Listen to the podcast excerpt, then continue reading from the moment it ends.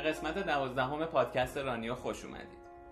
تو این قسمت من و نادا از تجربه شرکت در رویداد کاپادوکیا اولتا تریل میگیم از مسیر و فضای اونجا از حس و حالش و همچنین اثراتی که انتخاب این چالش روی سبک زندگیمون گذاشت. انتخاب و تصمیم دوتا چیزیه که تو این قسمت زیاد ازش میشنوید. انتخاب و تصمیمایی که رضایت ما رو از کارهایی که می‌کنیم مثلا رویدادی که تو شرکت می‌کنیم رقم می‌زنن. همینطور در مورد تمرین ها و وسایل مورد نیاز اینجور چالش ها گفتیم. اگر می‌خواید بیشتر در مورد انتخاب این مسابقه ها یا تجربه ما از این رویداد خاص بدونید این قسمت برای شماست. من در این سفری که داشتیم از اولش که سوار هواپیما شدیم تا آخر مسابقه فیلمایی گرفتم که تبدیلشون کردم به یه ویدیوی حدود پنج دقیقه ای که اگر علاقه داشتید بهتر مراحل و فضای اینجور رویدادها رو بشناسید می‌تونید تماشا کنید. اکانت اینستاگرام منم سهرابوفسکیه. نظر یادتون نره؟ اگر این قسمت رو دوست داشتیدم توی استوریاتون شیرش کنید که ما رو بیشتر خوشحال کنید. پس بریم و قسمت دوازدهم پادکست رانیو با عنوان چطور یه چالش استقامتی رو انتخاب کنیم تو پرانتز تجربه کاپادوکیا رو بشنویم.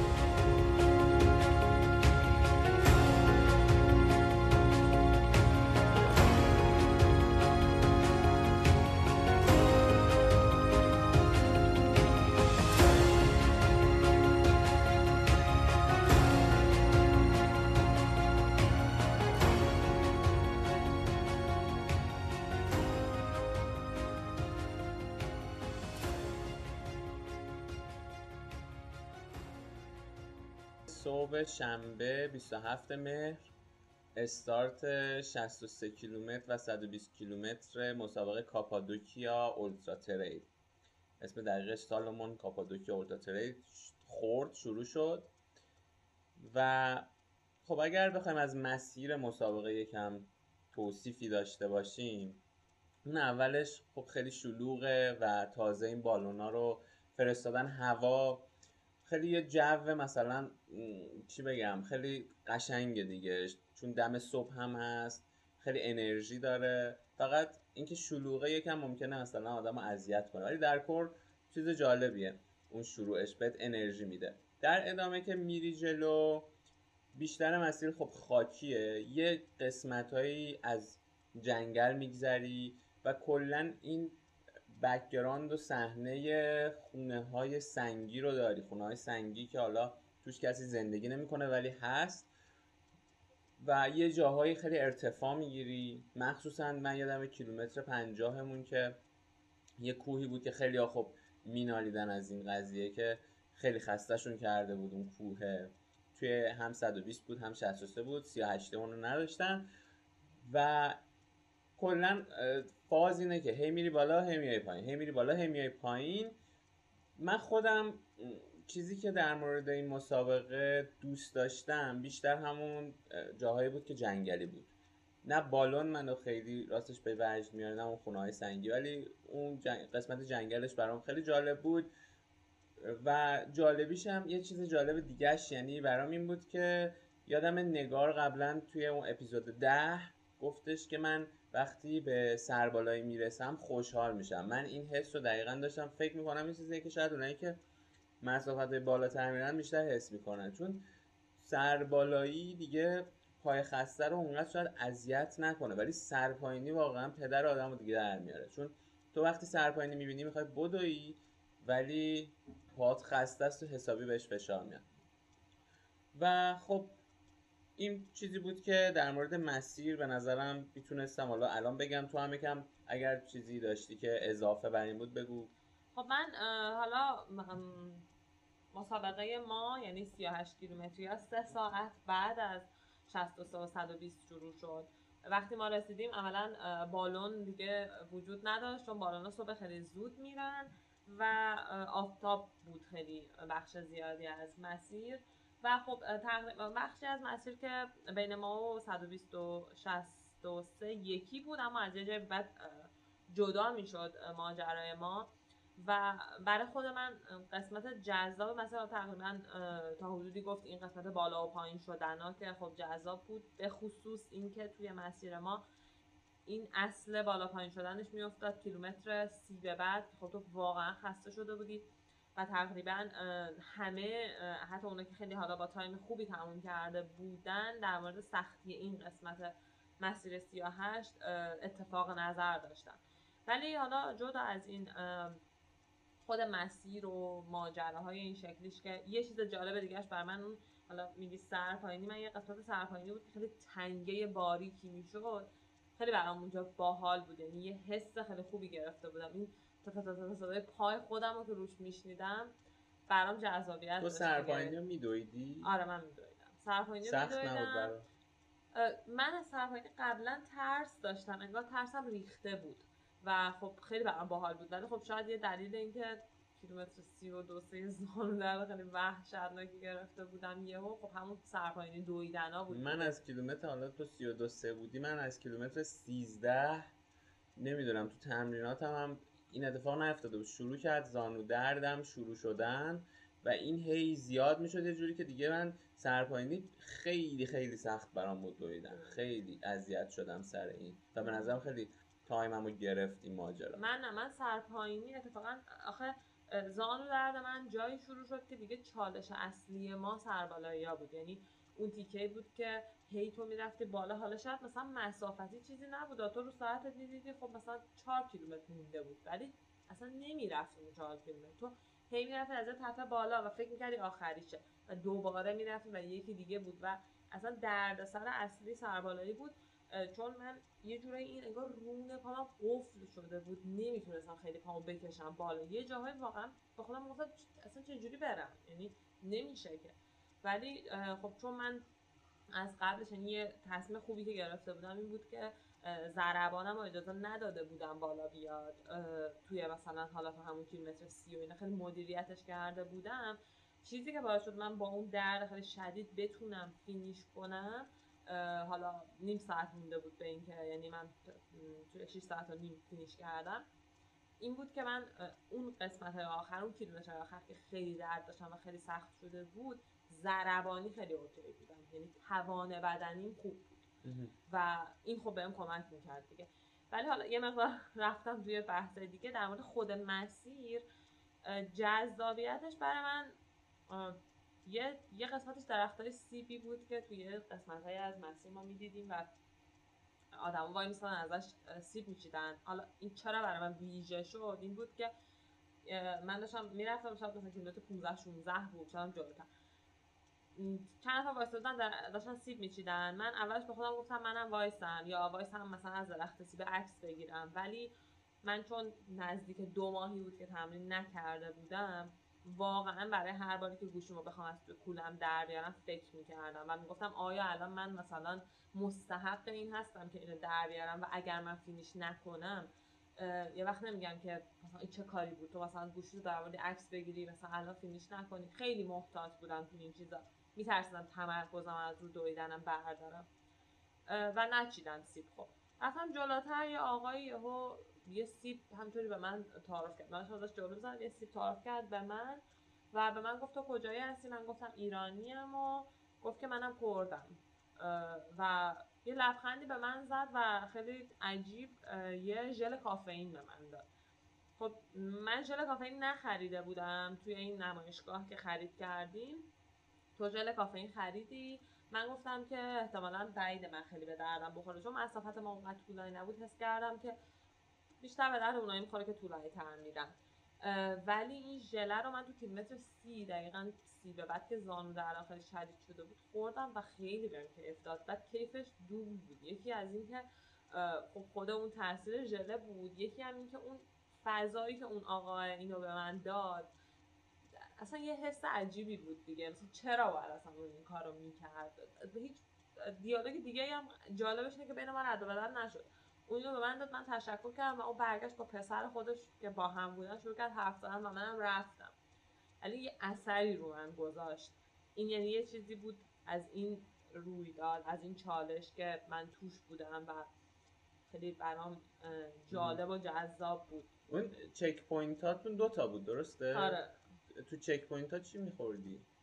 من تو check point ها check point اول که من موز خوردم یعنی موز چیزی بود که چون من اینطوری نبودم که خیلی گرسنم شده باشه. آره منم اینطوری نبودم آره. احتیاج پیدا کنم که بیشتر به check point به این دید نگاه می‌کردم که چیزایی رو بخورم که شاید تو طول مسیر گیرم نمی... یا نمی‌تونم با خودم ببرم. مثلا موز یکیش بود یکی لیمو ترش بود که میخوردم و مثلا لیمو ترش و نمک به خصوص چک پوینت دوم. برای الکترولیت و آره خیلی جواب بود آره. check point دوم. آره. و بادوم زمینی. کره بادوم زمینی ما کره بادوم زمینی نداشتیم. شما بادوم زمینی فکر کنم داشتیم نمی‌دونم. یادم نیست اون check point دوم. چون من کلا یه مقدار با پروسه دستشویی درگیر بودم اینجا ما چک ما check point نمی‌دونم سوممون بود که یه check point بزرگ بود. بعد پر از کره بادوم زمینی و شکلات صبحونه از این شکلات که می‌تونی توش بزنی. و یه عالمه چیز خوراکی بود ولی منم همین جوری هم. یعنی خیلی دهنم انگار اون موقع باز نمیشه. فقط سعی کردم از شکلات های بسته بندی شده یه چند تا وردارم که بعدم بخورم. بعد حالا این چیزی که گفتی یکی در مورد ژل گفتی یکی در مورد اینکه مسافت و اون که چجوری تنظیم کردی و به این فکر می‌کردی که گوشی تو در نیاری. من خب تو طول مسیر خیلی دوربینم رو در آوردم و ضبط کردم. و به نظرم میاد که الان یعنی خوشحالم ولی به نظرم میاد اون موقع خیلی من عصبی کرد این قضیه. و اینکه مثلا تو به این فکر کنی که چه کارهایی تو حین مسابقه تصمیمایی که قبلش بگیری که چه کارهایی می‌تونه تو رو یکم مثلا اصلا از فاز مسابقه در بیاره. حالا من کلا راضی ام از این قضیه. یعنی ممکنه یکی باشه که خیلی اذیت نه من فکر می‌کنم فینیش نکنه. این خیلی مهمه که کی این کارو بکنه. من برام طبیعیه که تو این کارو بکنی خب؟ شاید مثلا تو اگه تو 120 این کارو می‌کردی خیلی عاقلانه نبود خب؟ ولی تو تقریبا مطمئن بودی که با یه time خوبی معقولی finish می‌کنی. آره. در یعنی منم اگر که اطمینان داشتم اگه من مسئول نبودم اون دو ماه رو و من تقریبا اصلا حس و حال دویدن یادم رفته بود. یعنی یه, یه هم درگیری بودم واسه چجوری برای همین یه مقدار محتاط شده بودم وگرنه شاید منم دوست داشتم این کار. ولی خب کلا من اینطوری هستم که هم دوست دارم همیشه تنها بدوم یعنی اصلا علاقه ندارم که حالا آدم هم صحبت میشه با بقیه ها ولی دوست دارم در همین حد همراهی مثلا اینکه تعهد داشته باشی که اصلا. و کسی رو به خودم متعهد کنم. یعنی هیچ کدومو دوست ندارم. دوست دارم که خودم باشم و اون خلوته برام خیلی قشنگ تره آره. ولی خب حالا اون همراهی و هم صحبتیه که میگی یکی از قشنگترین تجربه هایی که من تو خود همین رویداد داشتم این بود که یه تیکه بعد از یه فکر می‌کنم یک کیلومتر مونده بود. دو کیلومتر مونده بود check point اول که دقیقا بعد از check point اولم من این دختره رو گم کردم. خب شماره هم دیگه گرفتیم. با یه دختری با هم دیگه حرف زدیم. اسمش آینور بود. یه دختر قزاق بود. و حالا این جالب بود که ما مثلا بعد ده دقیقه که شروع کردیم با هم حرف زدن که خیلی سریع راجع به کشورمون حرف زدیم. اون گفت بیا قزاقستان من گفتم بیا ایران. بعد به طرز عجیبی همون تیکه هم بود که توی جنگلای رسیده بودیم که خیلی قشنگ بود درختای خیلی بلندی داشت مدل اینایی که تو لواسون داریم خودمون. ما داشتیم تو اونجا اصلا نمی‌دونم چجوری بحثمون با این همچین جایی رسیده بود. درباره زیبایی قدرت زایش زن حرف می‌زدیم که آینور سه تا بچه داشت و خب داشت درباره این می‌گفت که چه تجربه این زندگی بخشیدن به یه بچه دیگه. و خب منم داشتم دربارش حرف می‌زدم که چقدر همیشه از فکر کردن به این مسئله به وجد اومدم می‌دونی آدم به خودش فکر می‌کنه که دیگه تو چه حالتی تو ممکن بود به یه همچین تجربه ای برسی که مثلا تو داری میری پشت یه نفر نمی‌دونم از کویت جلوت یکی نمی‌دونم از اندونزی اون یکی از کانادا بعد با اینا حرف می‌زنی. این یه یه حس و حال عجیبیه واقعا دیگه. خیلی آره. جای دیگه آدم رو به دست بیاره. آره. چون که همه چی خیلی تو شدیدترین حالتشه دیگه. چون تو با این آدما توی یه شرایطی قرار گرفتی که اولا که تمام تمرکز و تو و دیگران همه توی اون قضیه است. یعنی تمام اعضا و جواره در خدمت اون ماجراه. برای همین حس و حالت هم صد برابر بیشتر از جاهای دیگه است. مثل اینکه همین که مثلا اون طرف اومده به تو سیب داده یا مثلا ژلشو داده اگر مثلا ممکنه جاهای دیگه همین اتفاق بیفته تو مثلا تو خیابون هم یکی بهت یه کمکی بکنه بالاخره مثلا یه چیزی به دست هم بهت. یعنی مثلا به احساس کنه که تو مثلا دوست داری با هم هم مسیر بشید و حالا ولی اون اتفاقات اونجا میفته خیلی بیشتر رو تو تاثیر می‌ذاره خیلی بیشتر یادت میمونه. حالا این یه اون قضیه ژل من می‌خواستم بگم. اونجا نشد. این ژل کافئینی من چهار تا ژل داشتم که خب میخوردم الکترولیت بود انرژی بود ولی این کافئینی خیلی به هم کیف داد. کیلومترهای چهلینا بود که اینو خوردم موزیکم گذاشتم تو گوشم. اصلا حس و حال مسیر خیلی برام زیاد بود جایی که قشنگ یادم مونده که کیف کردم همون قسمت بود که من به نظرم کافئین واقعا چیز جالب و عجیبیه. آره. اینجا من دوست داشتم که حالا قبل اینکه بحث رو ببریم به سمت اینکه آقا این تجربه اونجا بودن چی به ما یاد داد برای انتخابای بعدیمون و این چیزا یه مقدار درباره این صحبت بکنیم که این رویداد و توش بودن یه حالا اون خود اون که چالش می‌تونه باشه اون مسافت ها رفتن و اون داستان ها یه سری چالش ها قبلش داره که به نظر من میشه بهش گفت چالش سبک زندگی. یعنی تو چجوری بیای سبک زندگی تو منعطف بکنی با اون رویدادی که می‌خوای بری تو شرکت بکنی؟ برای خود ما به نظر من از اولش چالش اصلی چالش مالی بود. یعنی ما فکر می‌کردیم که خب چون من و تو جفتمون قبلا یه بار رفتیم ترکیه و هر دوبارش برای صرف حالا دفعه اولش که نه دفعه اولش تو هنوز سربازی نرفته بود. ولی موقعی که تو رفتی ماراتون استانبول من نیومدم چون فکر می‌کردیم که خب ما نمی‌تونیم هزینه دو نفرمون رو مثلا تعمین بکنیم. خب این یه چالش یعنی اینکه ما چطور بتونیم اونو جوری پیش ببریم که چون خب واقعیتش نمی‌دونم تو خیلی هم روحیه اینجوری نداریم که بگیم حالا خیلی مثلا بد فرم یه کاری انجام بدیم. دوست داریم یه سری خصوصیت معقولی داشته باشه.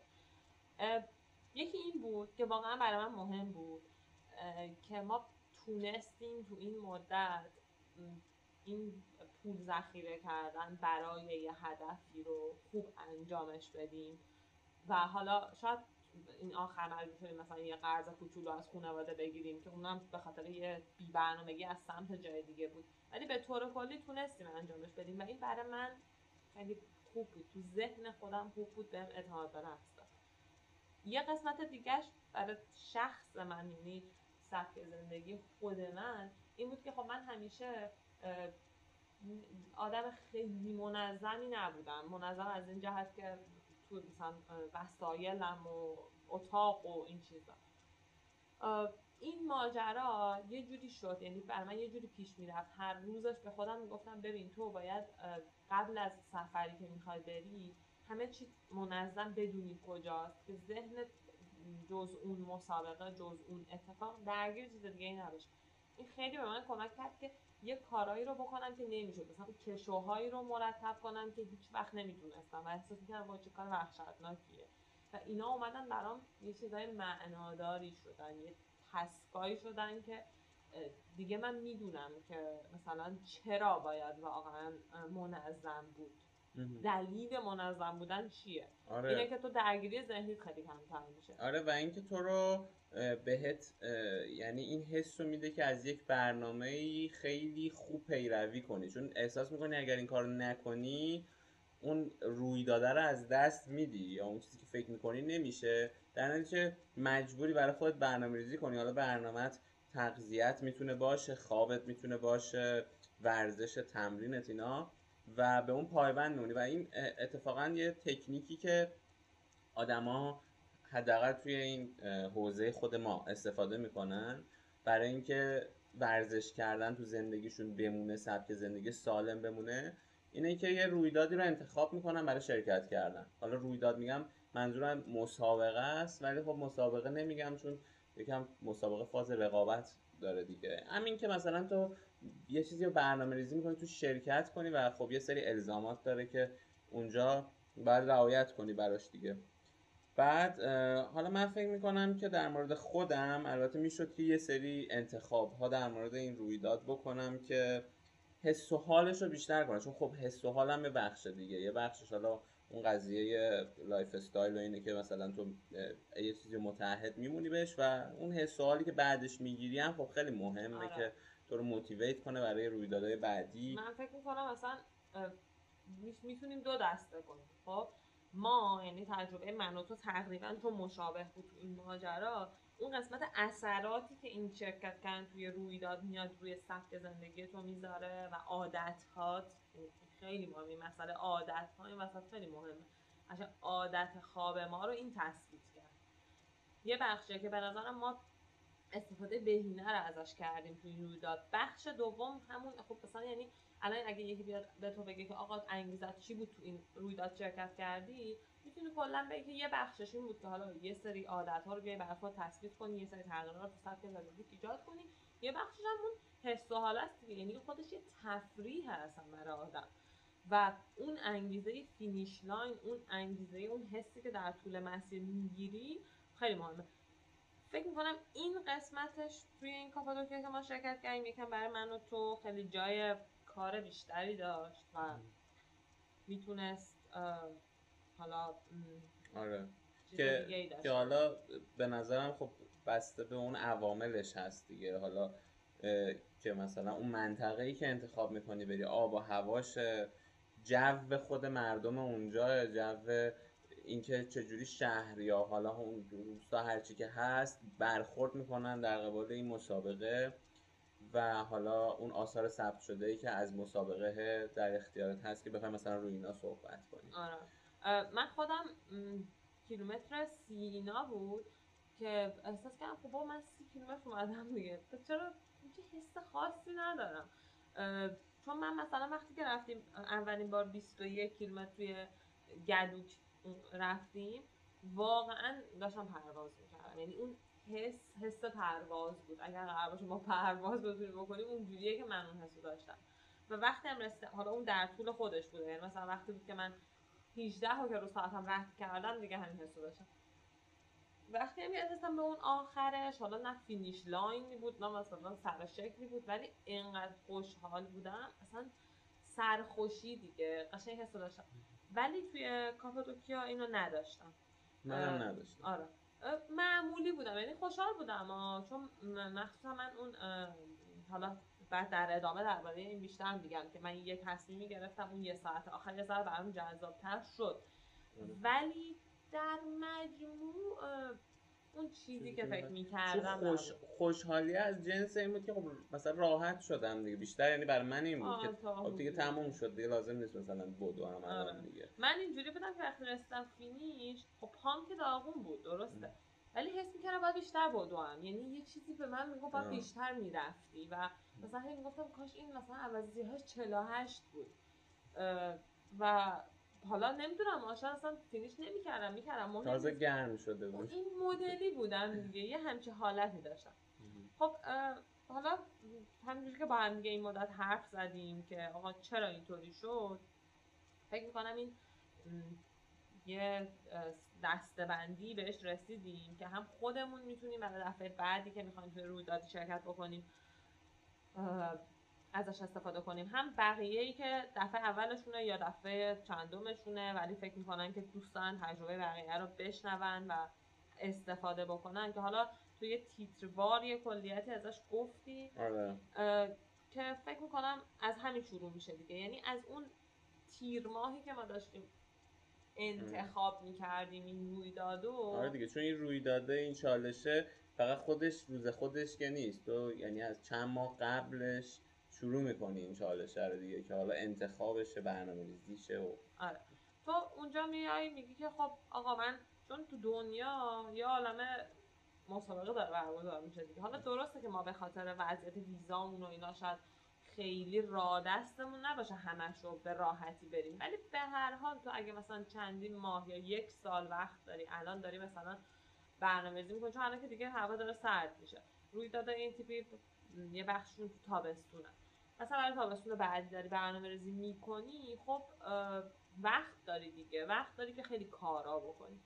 برای همین به نظر من اه، ما اینجوری که اومدیم حالا یه دستبندی درست کردیم براش فکر می‌کنم بعد از کل اون منطقه شروع کنیم. یعنی خود من تجربه من برای کاپادوکیا اینکه من چرا تو اون فینیش اون حس خیلی خفن نداشتم مثلا در مقایسه با گدود یکی اینکه بعضی از بعضی روزا روز آدم نیست. خب حالا این اینو که بذاریم کنار با, با کنار گذاشتن این پیشفرض اینکه آقا من گدو خب خیلی دوست داشتم. خود اون منطقه گدود اون آب و هواش و اون فضاش برای من خیلی خیلی انرژی می‌داد. شدیدن به من انرژی آره به منم همینطور. یعنی همین که اصلا مه بود. بعد از مه در میمدی می‌رفتی آره. بالا. آره. دقیقا. برای همین دفعه بعدی که بخوام توی رویداد شرکت بکنم مطمئن میشم که اون منطقه اون حالا صخره هاشه جنگلشه اون چیزیه که من دوست دارم. خب کاپادوکیا قشنگه. مثلا با مزه است بری عکس بگیری اینا. یکی اینکه من خیلی عکس اهل عکس گرفتن تو اون فضاها نیستم. دو اینکه رنگ اونجا رو آقا من اصلا دوست نداشتم. سرد خاکستری بود به نظرم. مثلا خب ببین مثلا ما کجا تمرین کرده بودیم؟ دشت لار بوده نمی‌دونم گلو بود طلایی بوده, بوده همش طلایی بود دقیقاً آره. خاکی بود. یعنی اونجاش که خشک بود طلایی بود اونجاش که دیگه سبز بود که خب دیگه هیچی آره می‌دونی یهو عادت تو انگار یهو میری یه جایی بعد من افسردم می‌کرد این خاکستری بودن فضا. بخش بعدیش آب و هوا یعنی حالا این فکر کنم بچه‌هایی که ماراتون مسکو هم شرکت کرده بودن ناراحت بودن از این. از سرماش خیلی ناراحت بودن.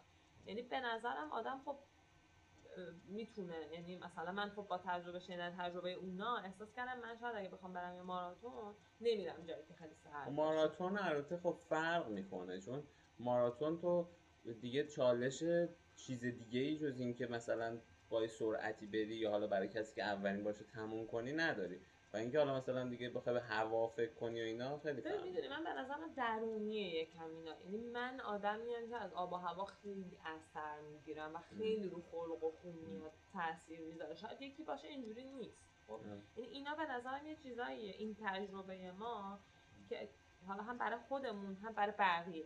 که هر کسی حالا وابسته و برخواسته از اون ویژگی های خودش. تو چه آب و هواییشو یعنی چه جوری بود کاپادوکیا چیزی که من دوست نداشتم توش تغییرات خیلی زیادش بود. یعنی مثلا من یه درگیریم تو طول این سیاهش با عینک دودیم بود.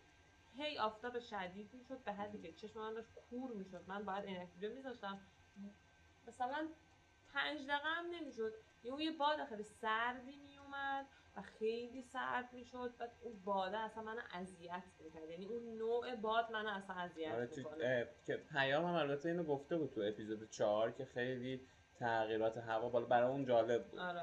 ولی خب مثلا آدم باید همین دیگه. مثلا دقت کنه به این که برای من آیا این جالبه یا نه وقتی می‌خواد انتخاب کنه. آره من منم می‌تونه تغییرات هوا برام جالب باشه ولی توی فواصل زمانی مشخص یه چیز دیگه که فکر می‌کنم شاید درباره کاپادوکیا خیلی حرف توش می‌شد زد جو اون منطقه است که تو می‌خوای انتخاب کنی و بری توش. مثلا مسابقه بدی یا رویداد همگانی شرکت بکنی. خب چقدر اونجا اصلا آدماش اهل یه همچین چیزی هن؟ یا نگاهشون به تو چیه؟ به قول تو که می‌گفتی که اونجا مسئله اصلی اصلا بالونه. آره اصلا یعنی چیزی که اونجا مهمه برای اون آدما و همه درگیرشن این بالوناه یعنی از رستوراندار و هاستلدار و مغازهدار تو چیزی که من اونجا می‌دیدم این که همشون بیلبورد رزرو بالون داشتن. و وقتی هم که ما رفتیم اونجا هاستل خودمون اصلا خبر نداشت از همچین مسابقه ای یا مثلا مسافرهای اونجا برعکس اینکه من رفته بودم استانبول سال قبلش ماراتون استانبول. اون هاستلی که من بودم خیلی از کسایی که مسافر بودن اونجا برای ماراتون اومدن. ولی اصلا اون هاستل با وجود اینکه خب اونجا خیلی کمتر از استانبول هم هاستل اونجا ما کسی رو نه حتی ما یه دونده دیدیم که اصلا نمی‌دونست. خبر نداشت. دونده تقریبا حرفه‌ای بود اصلا آره. خبر نداشت. خبر نداشت از این قضیه. و خب این نشون میده که جو حاکم جو مسابقه نیست دیگه. و اینو تو چه حالا مردم عادی می‌بینی چه توی حمل و نقلش می‌بینی که روز مسابقه مثلا هیچ وسیله‌ای برای کسایی که اونجا بودن نبود و تو باید می‌رفتی حالا یعنی این دغدغه رو داشتی که من آره آیا اونجا تاکسی هست؟ مثلا ساعت 5 صبح من بخوام برم نیست. یه کشور دیگه هم هست دیگه بالاخره. تو خیلی چیزاشو نمی‌دونی. و و خب حتی قبلش اون روزی که ما رسیدیم یعنی دو روز قبلش که رسیدیم به یعنی این این جوه من میگم فقط این نیست که دقیقا همین چیزی که میگی.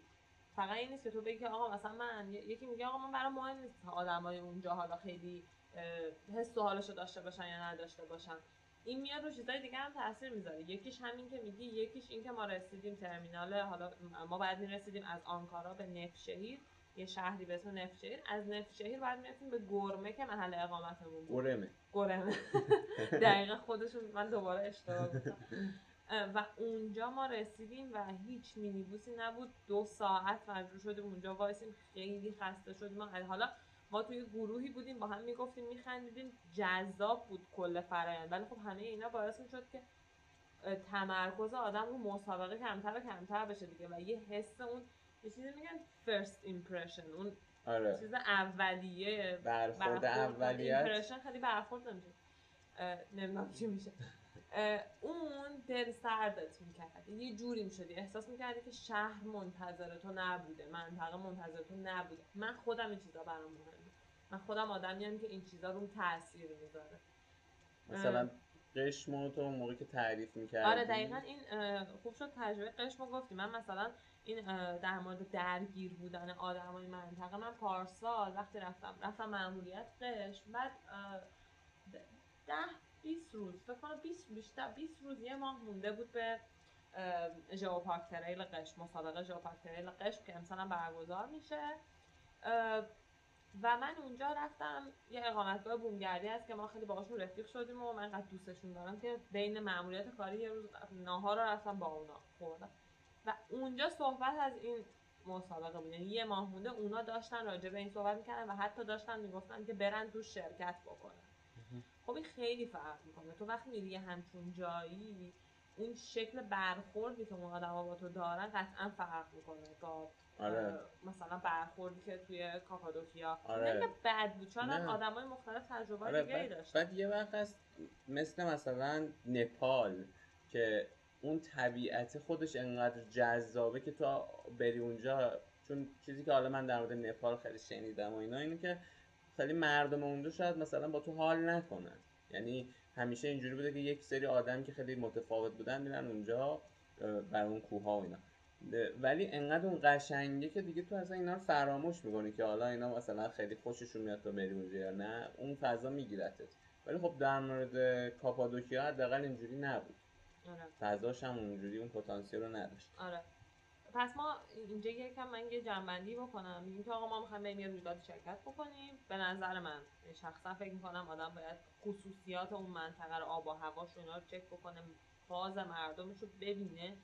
و یه چیزی که اینجا میاد مهم میشه اینه که میشه ببینی که آقا اون رویدادی که تو می‌خوای از توش شرکت بکنی چقدر آثار ثبت شده داره. مستندی پیجی نمی‌دونم. آره مثلا من خودم قبل اینکه برنامه بشه کاپادوکیا یعنی کاپادوکیا که خب تو ذهنم بود انقدر که صحبتش توی محافل حالا مثلا دو ما زیاده بچههایی که می‌دونن زیاد در موردش حرف می‌زدن و خیلی هاشون شرکت کرده بودن. ولی من خودم توی اینستاگرام و اینا page UTMB عمان بی رو پیدا کرده بودم که حالا رویداد مشابهی تقریبا توی عمان برگزار میشه.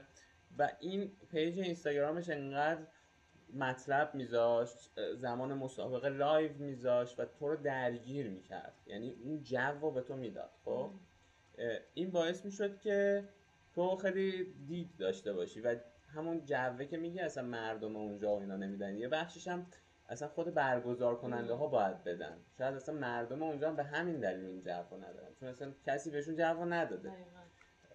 ولی این اینجوری بود. این انقدر جو می‌داد که تو با شناخت و با جوی که به وجود میومد دوست داشتی بری که من خب دوست داشتم اونو شرکت کنم ولی اون موقع یادمه که گشتم دنبال بلیط و بعد دیدم خیلی گرونه بلیط های هواپیماش اقامت. چیز باز نشده بود. یعنی پروازای ارزون آره. تهران مسقط نبود. فقط قطر Airways آره بود دیگه. بعد خب منم-. آره خب چون اصلا نشنیده بودیم. آره چقدر من search کردم ولی چیز پیدا نکردم. آره. و اینکه خب به خاطر اینکه کاپادوکیا یه سری رفته بودن دیگه ذهن خود به خود میره سمت اینکه خب اون راه امن‌تر و کم درد کم نز... خب البته اشتباه بود ولی خب اینجوری شد و نمیشم بگیم اشتباه بود. من میگم که واقعا شاید اگر ما این تجربه رو نکرده بودیم موضوع برامون فرق می‌کرد. یعنی اینکه ما رفتیم اونجا یه سری دیدیم به عنوان اولین تجربه می‌تونه کل اون مسیری که از این به بعد می‌خوایم توی مسابقه شرکت آره. کردن داشته باشیم و شکل بده اشتباه منظورم اشتباه اینه که تو مسیر امنتر رو بخوای یعنی حواست به این باشه که ذهن تو کنترل بدونی که داری آره. بدونی که چیه که داره تو رو می‌بره به اون سمت اینو خوبه بدونی آره, آره. و اینکه خب من در مورد حالا این مسابقه عمان علاوه بر اینکه اینستاگرامش خیلی فعال بود که برعکس اینستاگرام کاپادوکیا که فکر کنم عکسایی هم که گذاشته بود بیشتر عکس check point ها بود از سالهای قبلش. یعنی کلا فضای مسابقه رو تو خیلی نمی‌دیدی. علاوه بر این من مثلا یه پادکستی هم در موردش گوش کرده بودم. یعنی بود که طرف اومده بود درباره یو تی ام بی عمان. یو تی ام بی عمان صحبت کرده بود. 53 ساعت طول کشیده بود. تموم کنه تجربهش آره. تجربهش رو گفته بود. یعنی میگم که خیلی درگیری زیادی بین من و این حالا ایونت به وجود اومده بود ولی خب حالا به هر دلیلی که دلیلی که البته گفتیم نرفتیم و اون رو انتخاب کردیم کابادوگی رو انتخاب کردیم. خب من فکر می‌کنم که این اینجا میشه یه فاز اول انتخاب یه رویداد و بس یعنی تو می‌خوای بیا یه رویداد انتخاب کنی اینا رو دنبال می‌کنی و حالا انتخابش می‌کنی. و یه قسمتی هم اینجا مطرح میشه که تو میای دیگه خب یعنی از اینجا به بعد یه چیزاییه که یکم انعطاف بیشتری داره. مثلا اینکه تو مسافت رو انتخاب کنی که عموما این رویدادا این شکلی که سه تا گزینه بهت میدن که یکیش حالا یه مقدار آره به جز اون آمریکایی ها که آره، صد مایلی و چیزی هم ندارن اینا حالا مثلا یو تی ام بی هم میخوندم اون کوتاه‌تر رو عموما طراحی می‌کنن برای اون که حالا جدیدترن و دوست دارن که حالا یه چالشی هم بکشن خودشون که اتفاقا من به نظرم میومد که چقدر اون بی عمان این کوتاه تره رو که پنجاه کوتاهش دیگه. آره. و دو هزار خورده هم اتفاق می‌گیره جذابتر طراحی کرده چون اون واقعا دیگه یه چالشیه. برای من من خیلی می‌تونستم اون چالش باشم و حالا یه مسافت متوسط و یه طولانی. اینجا خودش فکر می‌کنم که باز یه اشتباهی بود که من تو کردیم جفتمون این کار کردیم که وقتی که اومدیم حالا مسافت رو انتخاب کردیم به این فکر نکردیم که ما چندین ماه وقت داریم و احتمالا به اون مسافت نزدیک میشیم و اگه داریم یه مسافت رو انتخاب می‌کنیم که تو خودش اونقدی چالش نداره بیایم چالش زمانی برای خودمون بذاریم. که فکر کنم این برای تو خیلی باز پررنگ از من بود. آره خب من اون موقع که انتخاب کردم که شاید به اشتباه 120 برام دنیای خیلی دوری بود. و به این فکر نکردم که خب من مثلا یک سال بود که به طور منظم تمرین کوه و اینا داشتم و خب اون سه چهار ماهی که منتهی به مسابقه بود و می‌تونستم با دعای طولانی مسافت طولانی قشنگ خودم رو آماده کنم برای تو پیشینه کوهنوردی پیشینه شو داشتم. یعنی بودن تو طبیعت ساعت زیاد برام خیلی مثلا چیز عجیب غریب نبود یا مثلا از تو کوه دویدن اینا همه رو تمریناشو بالاخره داشتم. و خب اون 63 رو انتخاب کردم و توی اون دعای طولانی که طراحی می‌کردیم چون وقتی که مثلا برای همچین مسابقه آدم آماده میشه حالا چون که سوالم کرده بودن در رابطه با اینکه چه تمریناتی و اینا می‌کنیم من که خودم این نظر شخصی خودم تجربه خودمه که برای تریل باید یه سری پیش نیازهای اولیه داشت یکی این که بدنسازی باید آدم انجام داده باشه. چون تمام عضلات پا تقریبا درگیر میشه به خاطر اینکه زیر پات صاف نیست و هی تو تو شیبای مختلف داری میری. جز بدنسازیش حالا همون که میگی که بودن تو طبیعت تجربه این که مثلا تو اصلا ارتباط می‌گیری با طبیعت یا نه؟ ساعت طولانی باشی آره چون اینا همه تاثیر داره تو finisher شدن یا نه. کسی که ارتباط نمی‌گیره هی می‌خواد یه جوری وقتشو ت... نمی‌دونم یه جوری انجام نده. آره مثلا ممکنه تو check point ها زیاد وایسه بشینه. اینا همه عواملیه که باعث میشه تو finisher نشی. و حالا تمرینات هم اینجوری میچینی که این این پیش نیازا رو که داشتی میای حالا یه سری دوهای طولانی قرار میدی تو طول هفته که من از فکر می‌کنم 18 کیلومتر شروع کردم و اونجا که دیگه رسید به 38 کیلومتر تو دشت لار که با هم بودیم تو هم 28 کیلومتر اومدی. اونجا به نظرم دیگه من فهمیدم که 63 کیلومتر چالش خاصی برام نداره وقتی اون تموم شد. حالا بعدش هم رفتم چیتگر 42 کیلومتر تنها توی اون گرما مثلا دویدم. خب تنها دویدن 42 کیلومتر تو ترل سخته واقعا. چک پوینتی در کار نباشه و کسایی نباشن جوی نباشه. آره یعنی می‌تونم بگم از اون 63 کیلومتر واقعا سختره و خب تو می‌فهمی اینو دیگه. می‌فهمی که خب این از اون سختره و تو انجام دادی. برای همین من از اونجا بعد کامل هم با توجه به اینکه حالا چون تو هم یه جوری حریف تمرینیم شده بودی هی با هم برنامه ریزی می‌کنیم تو هم مصدوم شده بودی. همین که اینو فهمیدم که این خیلی دیگه برام چالشی نیست شل شدم و اون ماه آخر رو فکر می‌کنم مثلا گریزون بودم از تمرین کردم یعنی اصلا انگیزه ای نداشتم. دو چرخ سواری از سر کار تا مثلا خونه می‌کردم به نظر خودم میومد که دارم تمرینم می‌کنم. همون دیگه. خب تو حالا نمی‌دونم من واقعا هنوزم مطمئن نیستم تو اگه 120 شرکت می‌کردی تصمیم خوبی بود چون مثلا رویدادی که تو خیلی از جوش راضی نیستی شاید 120 تا رفتن توش خیلی برات حس مثلا اون حسی که یکم سرخورده شدی بعد اینکه فینیش کردی که اون چیزی که می‌خواستی داشتی شاید حس سرخوردگیش هم برات بیشتر آره. می بود اما فکر می‌کنم زمان خیلی مهم بود که آره. اینو حالا من یه چیزی اون اولش گفتم مثلا بعد دربارش صحبت می‌کنم این به من اونجا حالا ما فکر کنم یه ماه قبل مسابقه بود که به این فکر کردیم که آقا ما چرا زمان برای خودمون تعریف نکردیم؟ ولی به جای اینکه حسرت بخوریم که چرا ما مسافت رو نرفتیم با این صحبت در مورد این صحبت کردیم که چرا زمان آره. ولی احساس کردیم دیگه نمیشه خب؟ ولی واقعیتش این بود که به نظرم همون موقع هم می‌شد چون من یه تصمیم خوبی که گرفتم این بود که توی خود مسابقه اون فکر کنم مثلا شده بود 5 ساعت 5 ساعت 5 دقیقه روی ساعتم. چون من ساعتم رو توی checkpoint ها stop می‌کردم. به خاطر اینکه تو checkpoint من خیلی مجبور بودم زمان بزنم نه به خاطر اینکه بشینم به خاطر اینکه من پریود بودم و باید می‌رفتم دستشویی زمان زیادی میذاشتم برای این کار که حالا داخل پرانتز می‌تونم اینم بگم که شاید یه تصمیمی که من اشتباه گرفتم این بود که می‌تونستم با قرص زمان پریودم رو جابجا کنم. ولی ترسیدم چون تا به حال اون کار نکرده بودم. خب واقعا این یکم آدم من منو مینداخت دیگه. مجبور بودم وایسم برم دستشوی صف می‌شد مثلا حالا همه این داستانایی که اونجا بود. به خاطر اینکه من توی checkpoint ها stop کرده بودم زمان ساعت هم با زمان official ی که خود مسابقه میده فاصله زیادی داره. روی ساعت هم من مثلا 5 ساعت و 5 دقیقه دویده بودم به خودم گفتم که می‌خوام 6 ساعت بیشتر نشه. مثلا شاید نمی‌دونم شاید 4 5 همون جایی که خیلی سخت شده بود که هی دقیقا بالا پایین بالا پایین که من خیلی پامم دیگه داشت اذیت می‌شد. خیلی برای من اونجا انگیزه خوبی بود. یعنی منو میکشوند هی جلو و هی ساعت همو نگاه می‌کردم هی هیجانی می‌شدم که می‌رسم یا نه. بعد یادمه که حالا یه دوستی هم اونجا اومده بود داشت با من یه دیگر همراهی کرد من ازش پرسیدم که به نظرت مثلا می‌رسم داشتم یه تیکه یه کم شل کردم راه می‌رفتم. چون میگم اون کیلومتر آخر رو دوید نرم دوی کردم. حالا شاید خیلی لفظی نباشه دویدن برای اون کار.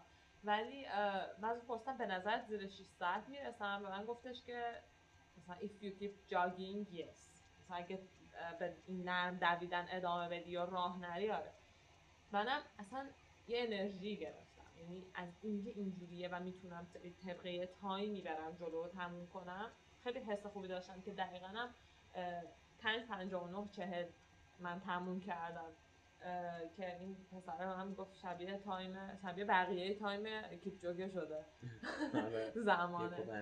آره. خب آره ولی تو اینو درون مسابقه بهش رسیدی. من به نظرم این که ما نرفتیم سراغ زمان یه بخشش هم خب منطقی بود. حتی اگر از سه چهار ماه قبلش هم ما بهش فکر می‌کردیم حالا نه یه ماه قبلش. به خاطر اینکه مسیر ترر فرقش با مسیر جاده اینه که تو اصلا نمی‌دونی که چیه. آب و هوا همه اینا پارامترهایی که متفاوت هم با جایی که تو داری توشون تمرین می‌کنی. مثلا ارتفاع از سطح دریا و ارتفاعی که هی می‌گیری میری بالا میای پایین و خیلی دیدی نداری به مسیر.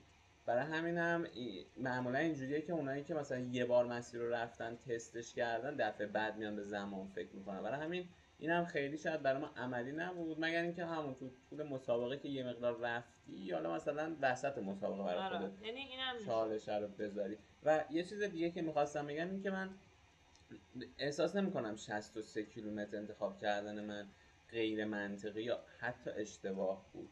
من به نظرم با توجه به مس... مسافت که قبلش رفته بودم خب درستش اونه. یعنی تو مثلا وقتی مسافت ماکسیمومی که رفتی قبلا 42 کیلومتر اینکه یه دفعه بری 120 و یه عالم اینجوری رو بخوای تجربه کنی درسته می‌تونه خیلی هیجان انگیز بشه اگر که تو به خوبی انجامش بدی. ولی از اون برم ممکنه خیلی تبعات داشته باشه اصلا تو از کل ماجرا زده بشی. آره بدید نه تمام این بحثی که داریم می‌کنیم به نظرم اصلا این نیست که این درسته اون غلطه یا هرچی. همش سر اینه که آقا اگر که معیار ما اون حس و حال آخرشه اون تفریحیه. اون اون اون بیشینه شدن اون از چه چیزایی؟ ببین یعنی شاید اصلا نباید از اولین مسابقه ای که تو شرکت می‌کنی یه انتظار خیلی ویژه‌ای داشت خب؟ شاید مثل اولین باریه که رفتی. مثلا یا یکی از بارایی که رفتی از همین دعای گروهی آخر هفته. خب همیشه هم که بهت خوش نگذاشته درست بیشتر وقتا خوب بوده ولی یه وقتایی هم پیش که معمولی بوده. و این یه چیزیه کلا که تو فقط بدونی. یعنی خوبیش اینه که بتونی برگردی به تصمیمات خودت نگاه کنی. مثل کل زندگی دیگه. ببین یعنی من خیلی اصلا احساس خیلی خوشایندی دارم از اینکه بتونم یه کاری کردم که انقدر بخش بخش منظمه. می‌تونم بیام بررسیش کنم و بگم آقا چی شد؟ چی شد که اونی که من می‌خواستم شد یا چیزی که من می‌خواستم نشد؟ جفتش. یعنی دوست دارم هر دوتاش رو همیشه بدونم. این یه چیزی بوده که حالا قبلا شاید بی رفت باشه ولی من چند بار ساله به تو گفته بودم که مثلا یکی از جذاب ترین گزارش های خبری که من تو زندگیم نوشتم این بود که یه تجربه ای داشتن. ایران و ژاپن با هم پتروشیمی مشترک می‌زنن. بعد آخر سر به نتیجه نمی‌رسن چه خوبی نمی‌رسه. و من دیدم که توی منابع ژاپنی چقدر مثلا یه کتاب نوشته بودن درباره اینکه این این سرمایه گذاری که به شکست منجر شد یه تراژدی بود از نظرشون و چقدر اومده بودن ریز ریز اینا رو بررسی کردن که چی کجا باعث شد ما به اینجا برسیم. و من همونجا احساس کردم خب واقعا شاید فرق حالا گروه ها افراد و کسایی که نتیجهشون رو بهتر و بهتر می‌کنن همیشه. همینه که اه، واهمه ندارن از اینکه برگردن و بگن یه جا اشتباه بود یا فلان بود یا نه. یا اصلا چه چیزایی ولی خب بررسی. کردنش خیلی مهمه دیگه. آره. و به خاطر همین فکر می‌کنم که حالا اصلا شاید این صحبت کردن ها هی به خودمونم دیده بهتری میده. هی. دوباره یه چیزای بیشتری می‌فهمیم. و این حالا مسئله زمان هم یه چیزی بود دیگه. فکر می‌کنم حالا این این کل قضیه مسابقه و ماجراهاشه. یه بخش کوتاه دیگه هم میمونه که ظاهرا شاید اونقدی آدم مثلا بهش اهمیت نده ولی مهمه. شاید بهش بشه, بشه گفت سر و شکل اون سفر. خب؟ تو می‌خوای الان بری دفعه بعد مثلا فرزن هاف ماراتون استانبول شرکت کنی. الان من دیگه با تجربه کاپادوکیا سه تا چیز هست که برام مهمه دیگه یکیش اینه که طول سفرم رو چجوری می‌خوام طراحی کنم؟ یعنی من می‌خوام چند روز قبل مسابقه برم اونجا و چند روز بعدش بمونم. این می‌دونم مهمه. یعنی ببین می‌دونستم مهمه ها ولی فکر نمی‌کردم شاید رو اون حال و مثلا احوالات مسابقه من انقدر تاثیر بذاره. من تو همین مسا... دعای آخر هفته که می‌رفتیم یادمه که خیلی حس خیلی, خوب و وقتی داشتم که میومدیم خونه خیلی وقتا. یعنی بعد از اون میومدیم خونه اون فراغتی که تو خونه داشتم اون لیوان مثلا فنجون قهوه‌ای که تو خونه میخوردم اون خیلی برام مثلا قشنگ بود. خب ما وق- وقتی توی کاپادوکیا بودیم ولی بعدش خب اون بعدش که دم فیلیشتان خیلی شب شروع بود تا ما بیایم برگردیم حاصل خیلی طول کشید. بعد از اونم که اینطوری بود که هم استانبول یعنی خب خیلی خوبه. من عاشق استانبولم خیلی هم بهم خوش میگذره توش. ولی اصلا یه فاز عوض شد دیگه. آره دیگه یعنی مسابقه انگار بخشی از یه سفر بود. اصل سفره نبود. برای همینم اون حسی که مثلا انتظار داشتیم و شاید نگرفتیم دیگه وقتی برگشتیم. آره یعنی شاید انتظاراتمون هم یه ذره غلط بود دیگه. یعنی آره. از اول باید انتظاراتمون رو یا اینکه اونا رو یه جوری آره یعنی که دقیقا آره. این مثلا یه چیزهای باید عوض شه. آره. قسمت دومش به نظر من محل اقامته محل اقامت واقعا به نظرم برای کسی که می‌خواد مسابقه به یا رویداد اینطوری شرکت کنه مهم حالا من کلا این سفری که رفتیم اولین تجربه هاستلم بود کلا هم تو اینجور مسائل آدم محافظه کاریم خیلی دوست ندارم که یه چیز جدیدی یا یه فضای خیلی شلوغی رو تجربه کنم و حالا اتفاقا این این خصلت من باعث شد که ما هاستلی که بگیریم از شب مسابقه و فرداش اتاق جدا داشته باشیم. ولی به طور کلی اون کجا بودنه اهمیت پیدا می‌کنه. به خاطر اینکه هر چقدر تو تو جایی باشی که مسئله اصلی تو اونجا برات مسابقت باشه و درگیر داستانهای دیگهش نباشی دیگه. مثلا تخت بالا سر تو پایین تو. دستشویی اشتراکی و هموم اشتراکی و اتفاقایی که توی فضای مثل حاصل ممکن بیفته و در حالت غیر مسابقه اتفاقا تو شاید باش حالا بکنی. آره خب من اینجوری هم دیگه من برام مثلا اونا یه حالت ماجراجویی داره ولی وقتی ماجراجویی اصلی وجود داره تو سفر تو دیگه بهتره که اونا رو از بین ببری دیگه ماجراجویی دیگر رو. مثلا من دیدم که هتل یه سری از بچه ها تو همین گرمه که ما بودیم صبح مسابقه مثلا پاشده بود براشون صبحونه آماده کرده بود. خب ببین اون خیلی فرق می‌کنه دیگه. یعنی حسی که تو اونجا می‌گیری فرق می‌کنه. با مثلا فضایی که احساس می‌کنی خیلی برای اون طراحی نشده و حالا جو به یک سمت و سوی دیگه. یه مخصوصا که آدمایی هم که اونجا می‌بینی خیلی هاشون اصلا توی اون فاز اون ماجرا. نباشن بعد حالا مثلا اینکه اگر گروهی داری میری واقعا اون آدما چقدر شناخت داری؟ مثلا به نظر من تازه خیلی هم اگر بشناسی چون خودمون تجربهش رو داشتیم دیگه. مثلا یه شمالی با دوستایی که من سالها بود باهاشون اش، وقت وقت زیادی صرف کردم خیلی با هم دوست بودیم رفتیم ما اصلا قبل اینکه به شمال برسیم رابطمون تموم شد. یعنی دعوا شد و اصلا یه داستانی شد. خلاصه آره این دقیقا. می‌خواستم چیز سومی بود که می‌خواستم بگم که حالا یکی طول سفر یکی محل اقامته یکی هم که آقا واقعا یه چیز درباره مسابقه ها میگن. میگن کفش جدید امتحان نکنین جوراب جدید امتحان نکنین. کلا سبک جدید امتحان نکنین بهتره. یعنی حالا من کلا تیپ شخصیتیم اینه که گروه رو گروه دوستی رو اینطوری دوست دارم که دائم توش نباشم. یعنی بتونم هی فاصله بگیرم بعد مثلا برم توش بیام بیرون این تیپی و با مثلا خب خیلی قشنگه ها. تو گروه می‌دونم تو گروه بودن یه قشنگیایی داره که شاید تو تکی هستی. اونا رو نداری. ولی برای مسابقه وقتی تو میری یهو بین آدمایی قرار می‌گیری تایم زیاد که جدیدن برات آدمای خوب هستن. این دیتاهای جدیدی که میاد هی وارد ذهنتون میشه اون همینجوری هی مسابقه است که داره کم رنگ و کم رنگ تر میشه. یعنی این دیتا ها پررنگ و پررنگ تر میشن. حالا این وسط از بعد روزگار ممکنه که یه کسی خواسته ناخواسته کسی باشه که مثلا قور بزنه یا نظر منفی بده. این می‌تونه کلی از انرژی تو رو صرف خودش بکنه. که حالا ما خودمون این تجربه داشتیم که ما اینکه از کاپادوکیا می‌خوایم بعدش چه روزی بریم استانبول رو باز گذاشته بودیم که بریم اونجا ببینیم فضا چطوریه بعد تصمیم بگیریم بعد خب اوکی هم بودیم باش دیگه. گفتیم میریم می‌بینیم بعد یه کارش می‌کنیم دیگه. بلیط هواپیما هست اتوبوس هست. بعد یه دوستی یهو گفتش که نه شما مثلا اصلا بلیط ها رو دیدین اینقدر قیمتش یه همچین چیزیه. خب این اصلا انقدر منو به هم ریخت. چندین و چند ساعت من ذهنم درگیر این بود که من وای حالا این بلیط رو چیکار کنم؟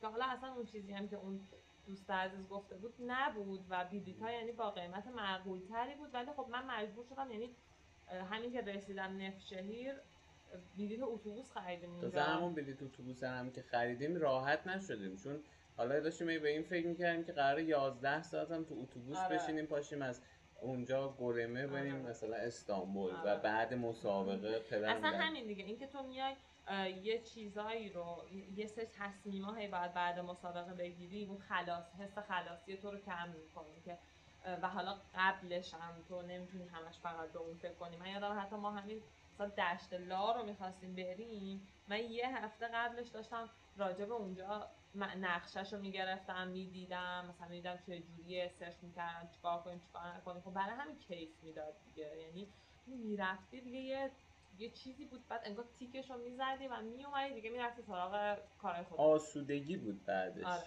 این حالا این مثلا احیانا یکی که خب واقعا من خودم این یه چیز بازم این فرعیه من خودم هیچ وقت درباره تصمیمات بقیه یعنی کاری که می‌خوام بکنم نظری نمیدم.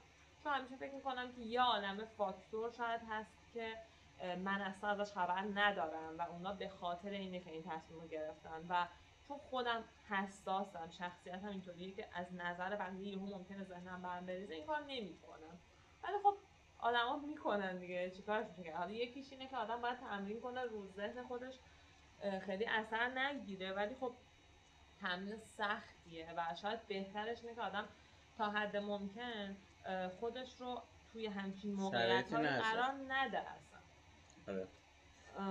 که بخواد حالا یه همچین اتفاقی بیفته فکر کنم که این بحث تقریبا تموم آره و اینکه بحث لیوان هم اگه بگی بد نیست که این اکسپو رفتن و وسیله خریدن از. اکسپو آها.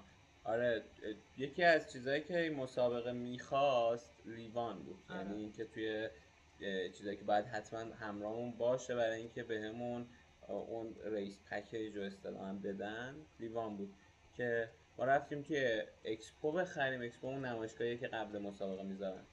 و خب پنجاه لیر بود دیگه. آره. تنها چیزی که اونجا موجود بود. بود صد هزار تومن. و خب واقعا برای لیوان آدم صد تومن نمیده یعنی بحث اینه که آدم شاید یه سر حالا یه وقتی تو مثلا یه کتونی رو نشون کردی. آره. من این کتونی مثلا از لب سالامون رو نشون کردم می‌دونم توی نمایشگاه با تخفیف میده میرم می‌خرم ولی شاید سری خوردریزا رو بهتره که آدم موکول نکنه. حالا ما شانسی که آوردیم این بود که با لیوان قرضی بچه ها ریس پکمون رو گرفتیم بعد از پلاستیک فروشی رفتیم. با سختی لیوان پلاستیکی پیدا کردیم خریدیم. ولی خب ما می‌تونستیم خیلی راحت از تهران اینو راحتتر می‌گرفتیم دیگه. یه سری بچه ها مجبور شدن که اون 50 لیری ها رو بخرن. آره. خب من همین. یه سری سوالا هم بود بچه ها پرسیده بودن. اینا رو یه جوابی حالا بدیم اشاره بکنیم با توجه به تجربه خودمون. یکی در مورد تغذیه پرسیده بودن. من خودم کاری که کردم نادا هم قبلتر از من طول مسیر یا نه تغذیه برای آماده شدن براش. کاری که خودم کردم و کاری که نادا قبلتر از من کرد این بود که رژیممون رو تبدیل کردیم به روزه گرفتن یا فستینگ. حالا روزه منظورم روزه مذهبی نیست به اون شکل. که حالا بعدا در موردش اه، شاید یه اپیزودی توضیح بدیم بیشتر ولی اینجوریه که خب یه تایمی از روز و یه تایمی از روز هیچی نمی‌خوریم به جز آب و حالا قهوه یا چایی و اگر supplement یا مکمل خاصی هست و یه تایمی هم اختصاص میدیم به خوردن. ما این کار کردیم. من خودم دلیلم این بود که می‌خواستم بدنم رو عادت بدم به اینکه بره تو فاز چربی سوزی تو زمانهای طولانی.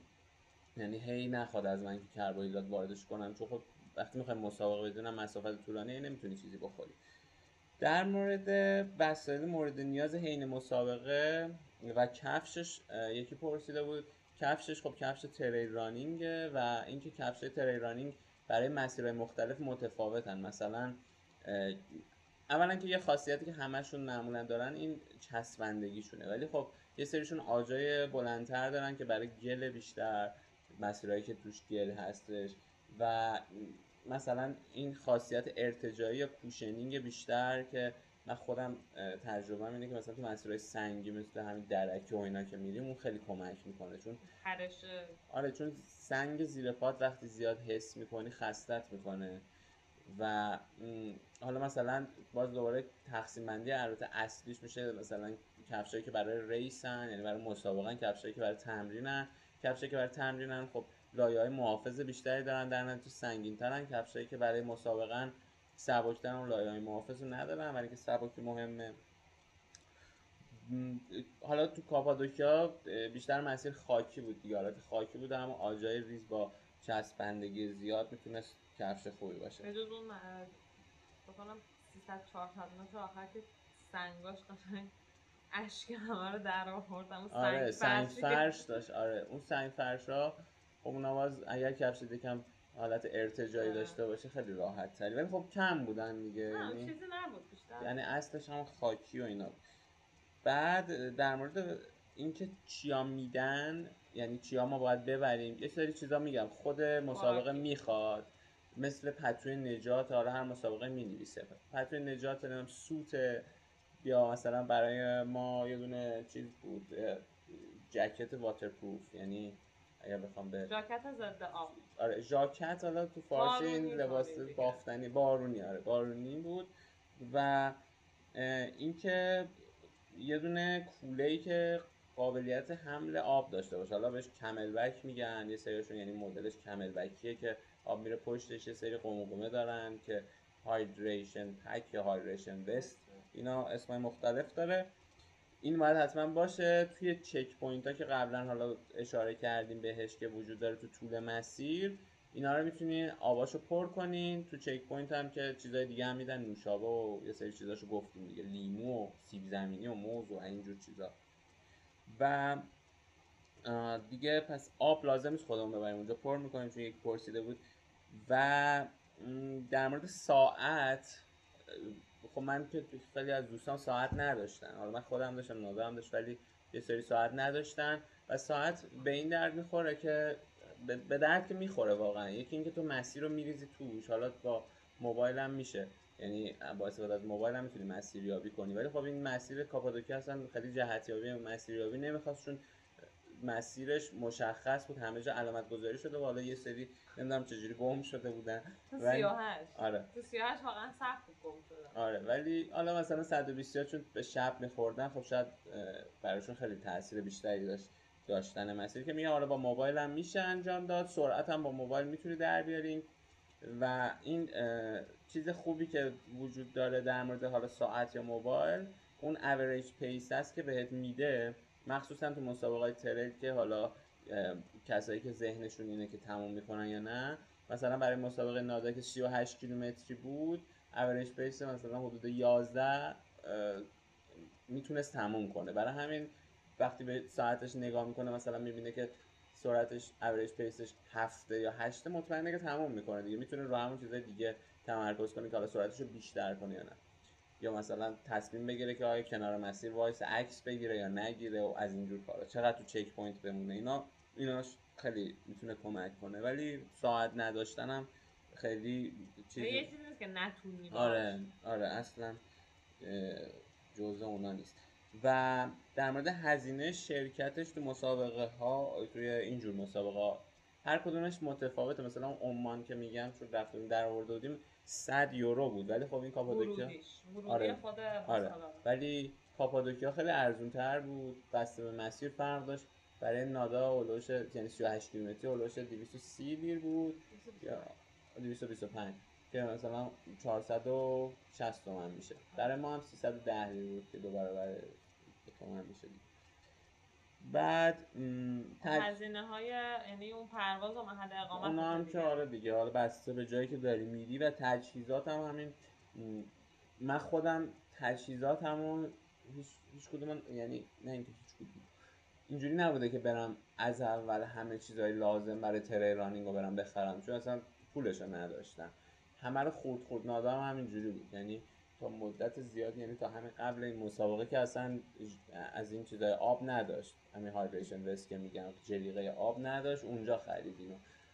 و خورد خورد جمع کردیم دیگه. تجهیزاتی که چون هزینهش رو پرسیده بودن حالا بسته باز به مدلش فرق می‌کنه هزینهاش از کتونی باید شروع کنن و آره دیگه اصلش کتونیت بعد دیگه حالا میرید سراغ اون جاکت آب. به نظرم توی چیز دوم اولویت دوم. هم آره برای تریرانی اون خیلی لازمه که آب همراه باشه.